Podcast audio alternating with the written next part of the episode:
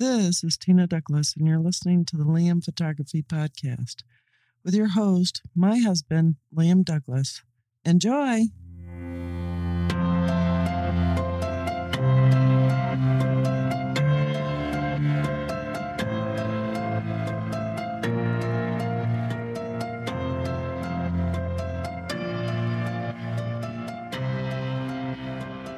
Greetings, everybody. You're listening to the Liam Photography Podcast. I'm your host, Liam Douglas, and this is episode 253. So, for today's episode, I wanted to share that I recently had a friend and fellow photographer named Georgia Butler. She posted this past week on Facebook asking me if she should make the switch to mirrorless now that she needs to replace her current camera. And after some back and forth on what she's been using as her current body and the types of photography she does, I was able to give her a well informed answer. And I thought it would be a good idea to share this with my listeners. Now, Georgia is current has been currently shooting with the Canon EOS T7 DSLR, which is an extremely capable APS-C body that Canon released a few years back. Now, if you don't know, when it comes to Canon's DSLR bodies, they've done some really funky things. They have their consumer level cameras, which are the T series. They have their prosumers like the 7D Mark 1 and Mark 2, and that is 7 in the letter D, not the number 70. I know it sounds that way. Um, and then, of course, they have their 5D, 6D, and their 1D, which is their top of the line flagship bodies. So she's been shooting with the T7 DSLR and she gets amazing results with it. But I thought it would still be good to talk about this for this week's episode since she brought this subject up on a social media forum and asked me for my advice. Now, when you reach the point that you need to replace your camera, there are a few things to consider. And I'm going to put a list in this episode and give you my answers, as I'm sure it will help others with this exact same question. Now, as far as the first question, should I switch to mirrorless? Well, the answer is simple absolutely. Now, you may be asking yourself, well, why would you say that? Well, mainly because DSLRs are going the way of the dinosaur. It's now outdated technology. Now, don't get me wrong. That doesn't mean if you're currently shooting DSLR, you're using a worthless system. Far from it. DSLRs are still very capable cameras. But if you're in the market to buy a replacement camera for the one that you're currently using, then why not move to the latest technology, especially if you have the budget for it? Now, if you're shooting Canon or Nikon, the switch is even easier as you can keep all of your current lenses and still use them. I'm not joking. You didn't hear me wrong there. You can use all of your old glass from your DSLRs on the Canon and Nikon mirrorless bodies. Why? Because both manufacturers have released lens adapters with their mirrorless camera systems that work flawlessly. So there's no need to replace good glass when you can still use it for many more years. One last thing to remember on whether or not to go mirrorless. Uh, remember that fairly frequently both Canon and Nikon have been phasing out their DSLR cameras and lenses recently, and that's going to continue to happen. That it's the pace with which they are discontinuing their DSLR gear is only going to quicken.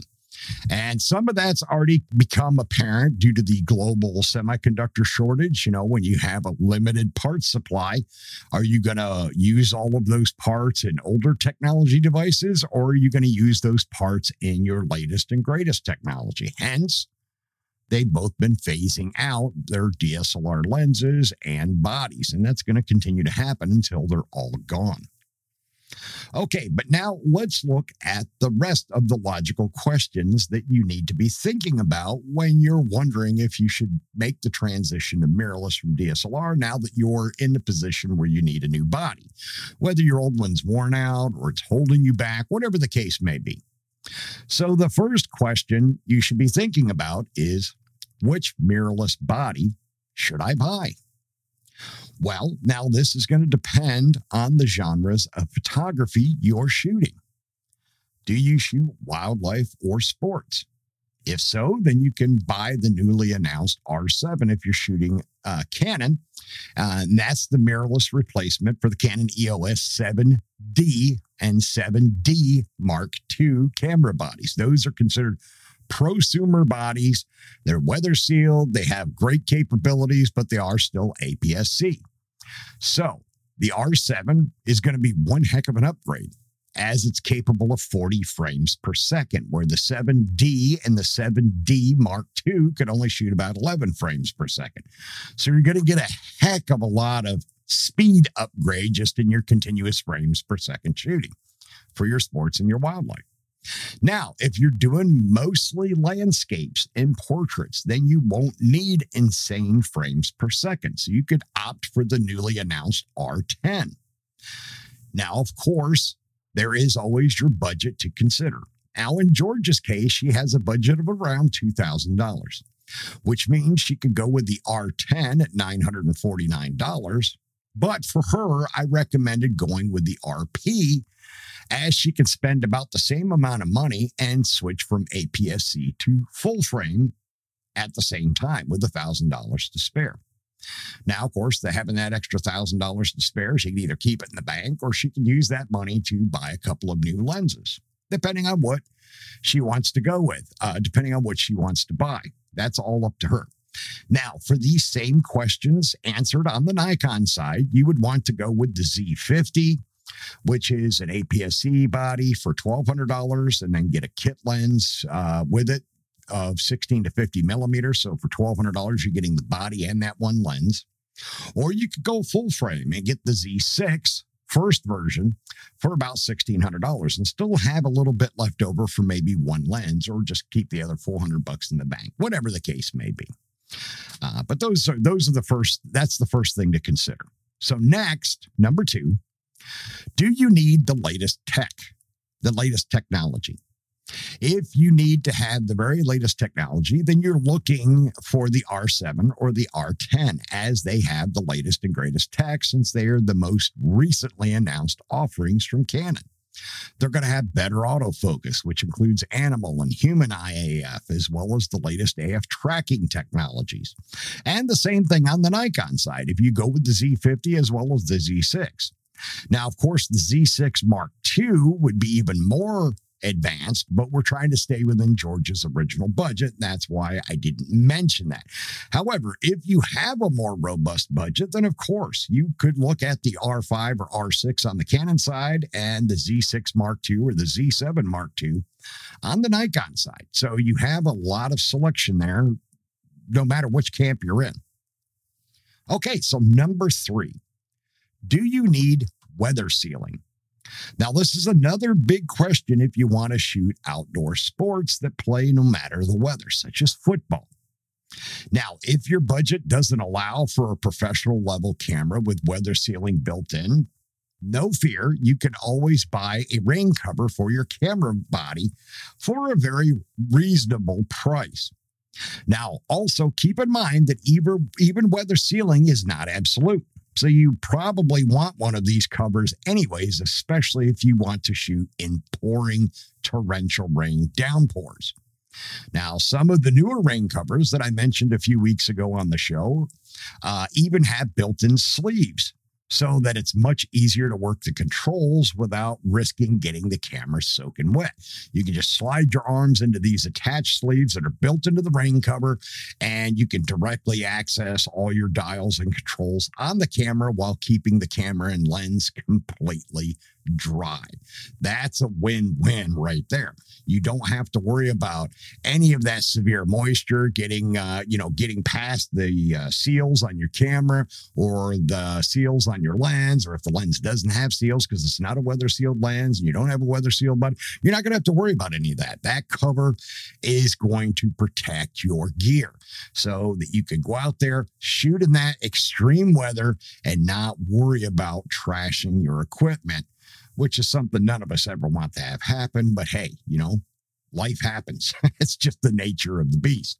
And especially when you're in photography, if you're like me, I'll shoot in crazy, insane weather. I'm not afraid to. I've been doing it all of the 30 years I've been shooting photography, whether it was a, a, paid profession or a hobby or just shooting my own personal stuff, I've always been the type to go out and shoot in inclement weather. It does not dissuade me at all, which is kind of funny because when I first started doing real estate photography for the company that I contract with uh, to do that work, uh, and I was still living in the Atlanta area, it was so funny because I would get the the people from the corporate office would hit me up, the scheduling folks or my account manager, my rep or whatever would hit me up and say, Hey, uh, are you willing to pick up these extra jobs today? And I'm like, Yeah, why? What's going on? Oh, well, the other photographer doesn't want to shoot because it's raining. And I'm like, Are you kidding me? They're not going to shoot because it's sprinkling right now. It's not even a torrential downpour. And they're not going to go out and shoot because it's raining. Yeah, give me the jobs. I'll do them. So they knew they could always rely on me in inclement weather. Uh, I apologize there. I'm not trying to go off on a tangent, just trying to, you know, kind of explain the situation to you there just a little bit. All right, now I'm going to take a break right here, and then I'll be right back and we'll continue this list and wrap up this episode. We hope you're enjoying this edition of the Liam Photography Podcast. The best way to support the show is to subscribe in Apple Podcasts, Google Podcasts, or anywhere else that you get your podcasts. If you want to leave comments or suggestions for future episodes, you can call or text the show at area code 470-294-8191. And you can email the show at liam at liamphotographypodcast.com. You can find the show notes and links at liamphotographypodcast.com, and you can tweet the show at liamphotoatl using the hashtag Liam Photo Podcast. And now back to the show. And we're back. Okay, so question number four Will the new camera require new memory cards? Now, this is another big item to consider when buying a new camera body, especially if you're making the switch to mirrorless from DSLR. Why? Because many of the new mirrorless cameras have switched to using CF Express cards. They're super fast, they're super capable, but they're also quite expensive memory cards to have to buy because they're the latest and greatest technology. So, if you don't consider this beforehand, you could spend your whole budget on your camera body and lenses and then not have enough money left over for the new memory cards that you really need for that awesome new camera body. And that's not a good position to be in. So keep that in mind Will the new camera require me to purchase totally new memory cards, different memory card technology in order to be able to use it. Now, a lot of the camera bodies, even if they have CF Express, they'll have it only in one slot if it's a dual slot camera. So the slot one might be SD UHS2, slot two of the CF Express. So if you buy one of those cameras, then yeah, and all you've got is, is uh, SD cards, then you can still keep shooting. You just won't have the redundancy of the second memory card slot for like wedding photography or something like that until you have the money to spare to buy the some CF Express cards to go in that second slot. So just keep that in mind. Okay, number five. How many megapixels does the new sensor have?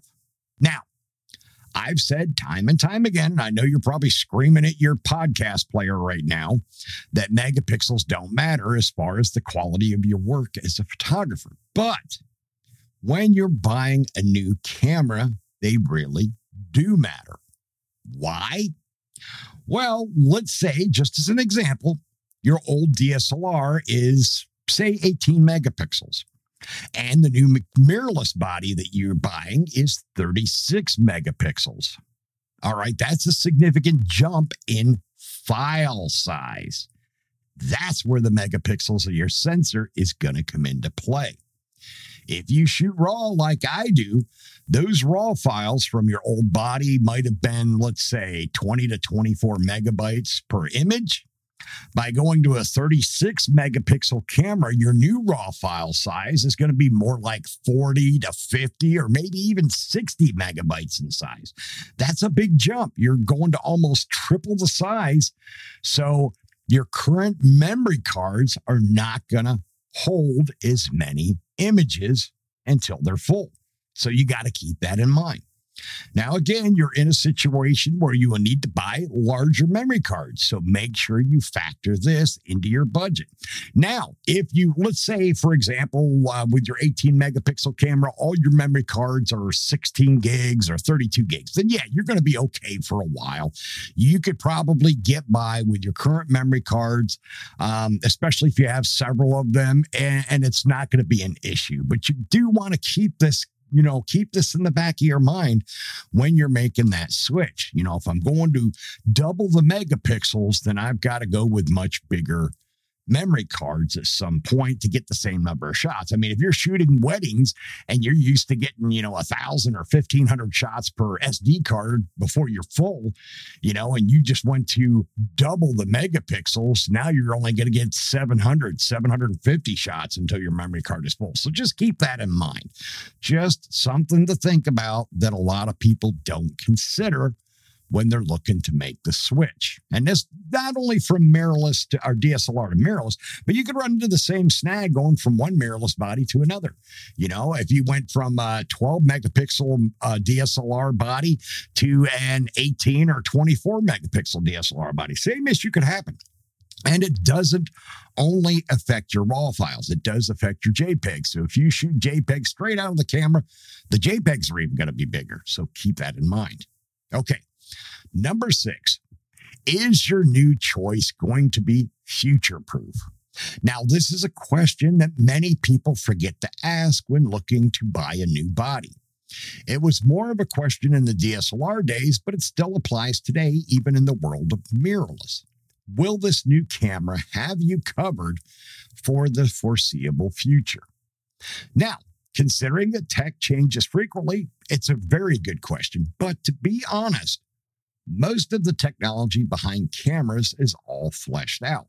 So there won't be any massive jumps in technology for the foreseeable future. Um, everyone has, most everyone has eye detect autofocus in their bodies now. Everyone has AF tracking now, as well as better high ISO, low light performance without introducing tons of noise in your images. Now, sure, eventually everyone will be making the move to stuff like global shutters. Uh, eventually, everyone will make the move to stack sensors as well, which will give us more capabilities when it comes to our images and how amazing that they turn out. But for the most part, your new body is going to be fairly future proof. So don't sweat that, but it is something to keep there in the back of your mind when you're making this decision. All right. Number seven, and the last item in my list, and there's probably some others that you could throw at me. If you do, please leave a comment in the Facebook group for this and the post for this episode. And let me know if you have some other questions related to this that I haven't covered today. But number seven is Will there be a steep learning curve?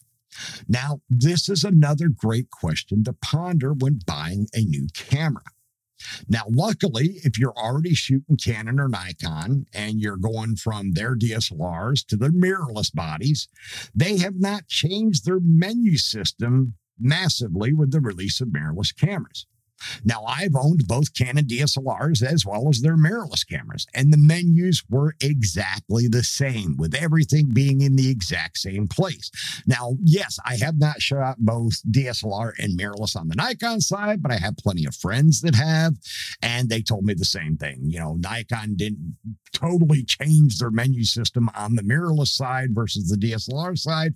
So, everything is going to be pretty much in the same place. Now, sure, with mirrorless, there is some new technology and new features. So there will be additional items in the menus that weren't there before.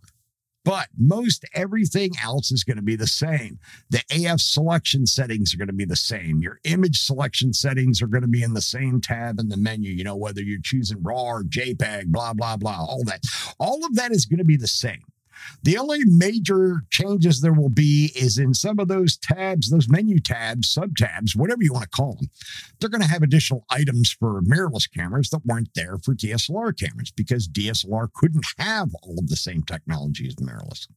So that part is going to be new, but everything else, as far as the layout of the menus and how they look and everything, is going to be exactly the same. So, no, there will not be a steep learning curve there. Now, maybe there'll be a few new buttons on the new physical body, as well as some new dials or something like that. But muscle memory doesn't take forever to build upon. And the more you shoot with the new body, the faster you will learn these new buttons and controls. Now, as far as the actual photography work, nothing has changed since photography started over 100 years ago. Since the exposure triangle has not and never will change, you're going to be good to go there. So, all it is is just you know, the few new items in the menus that weren't there in the DSLR days, and maybe learning an extra button or two, or maybe a new dial or two on the outside of the body. But big deal. You're going to pick that up fairly fast. So, nothing to worry about there at all. You can buy with confidence that you're going to be able to pick this thing up and run and gun with it in no time at all. Okay, Hopefully, after covering the items in this list and talking them through in detail, you have a better idea on how to move forward when you reach the point where you're trying to decide on the switch to mirrorless. As I mentioned earlier, both Canon and Nikon will be phasing out the last of their DSLR gear in the next year or two. And then the only thing left will be mirrorless unless you want to buy used or leftover, you know, new old stock. DSLR gear. Uh, but the world of photography continues to evolve and the technology changes, but photography itself has always remained the same. So don't worry about that. You're going to still get amazing images. You're not going to struggle that much with making the transition from DSLR to mirrorless. You, but it may take you a little bit to get used to uh, an electronic viewfinder versus an optical one. Uh, but for most people, it's going to be a fairly smooth transition. Most people aren't really going to have any hangups with that. I know I didn't. Um, well, I should, shouldn't say that. I did initially when I played with my first mirrorless camera, because the very first mirrorless camera I owned was a Sony NEX 6 and NEX 6. And back in those days, the EVFs weren't that great. They were real laggy and jittery and all that stuff. And, you know, they couldn't keep up with any kind of movement or action at all. You know, you got the rolling shutter issues, which are now pretty much fleshed out in most manufacturer systems and all that stuff. But, but like I said, if you're if you're buying a modern mirrorless camera, one that's been released in the last year or two, no worries there. You should be able to make the transition from optical viewfinder to electronic viewfinder fairly easily. And one of the things you're probably going to discover, just as a final thought on this subject, um, that I've had a lot of people hit me up and say they really love about having an EVF is that what you see is what you get people absolutely love that. What I mean by that is because the viewfinder is electronic, when you're looking at it through the eyepiece, it's like looking at the rear LCD if you shot that way at any point in time. So, in other words, as you make your adjustments to your exposure triangle, whether you're changing the ISO or the shutter speed or the aperture, you're going to see the changes happen live in real time. So, when you make those adjustments, what you see through the viewfinder is exactly what the final image is going to look like. You will not be surprised like you could have been in the days with an optical viewfinder. All right, that's going to wrap up this episode. Remember to check out the Liam Photography Podcast Facebook group. It is a private group, and you must answer a security question to join, which is the name of the host of the show, myself, Liam. And I've also opened it up to allow you to give the name of a previous guest on the show to show that you are a listener. Once you are in the group, you are free to post your own original work. I'm also the admin of the Fujifilm GFX 50R group, which is the largest group for the 50R on Facebook. If you own or plan to own the 50R, you can request to join that group, but you do have to answer two security questions to join that group. You can find my work at liamphotography.net and follow me on Instagram, Facebook, and Twitter at liamphotoatl. If you like abandoned buildings and history, you can find my projects at forgottenpiecesofgeorgia.com and forgottenpiecesofpennsylvania.com. All right. Now that's going to wrap up episode 253 of the Liam Photography Podcast. I want to thank all of my listeners once again for subscribing, rating, and reviewing in Apple Podcasts, Google Podcasts, Spotify, and anywhere else you might be getting your podcast. Also, wanted to remind you if you get a minute, swing by the Liam Photography YouTube channel, subscribe to the channel, watch the videos, comment on them, like them, share them out on social media and elsewhere. Hit the little bell icon so you can be notified as new content drops. I'd really appreciate that, and I'm sure you'll find videos there that you thoroughly enjoy. All right, I will see you all again on Sunday for the latest news and rumors.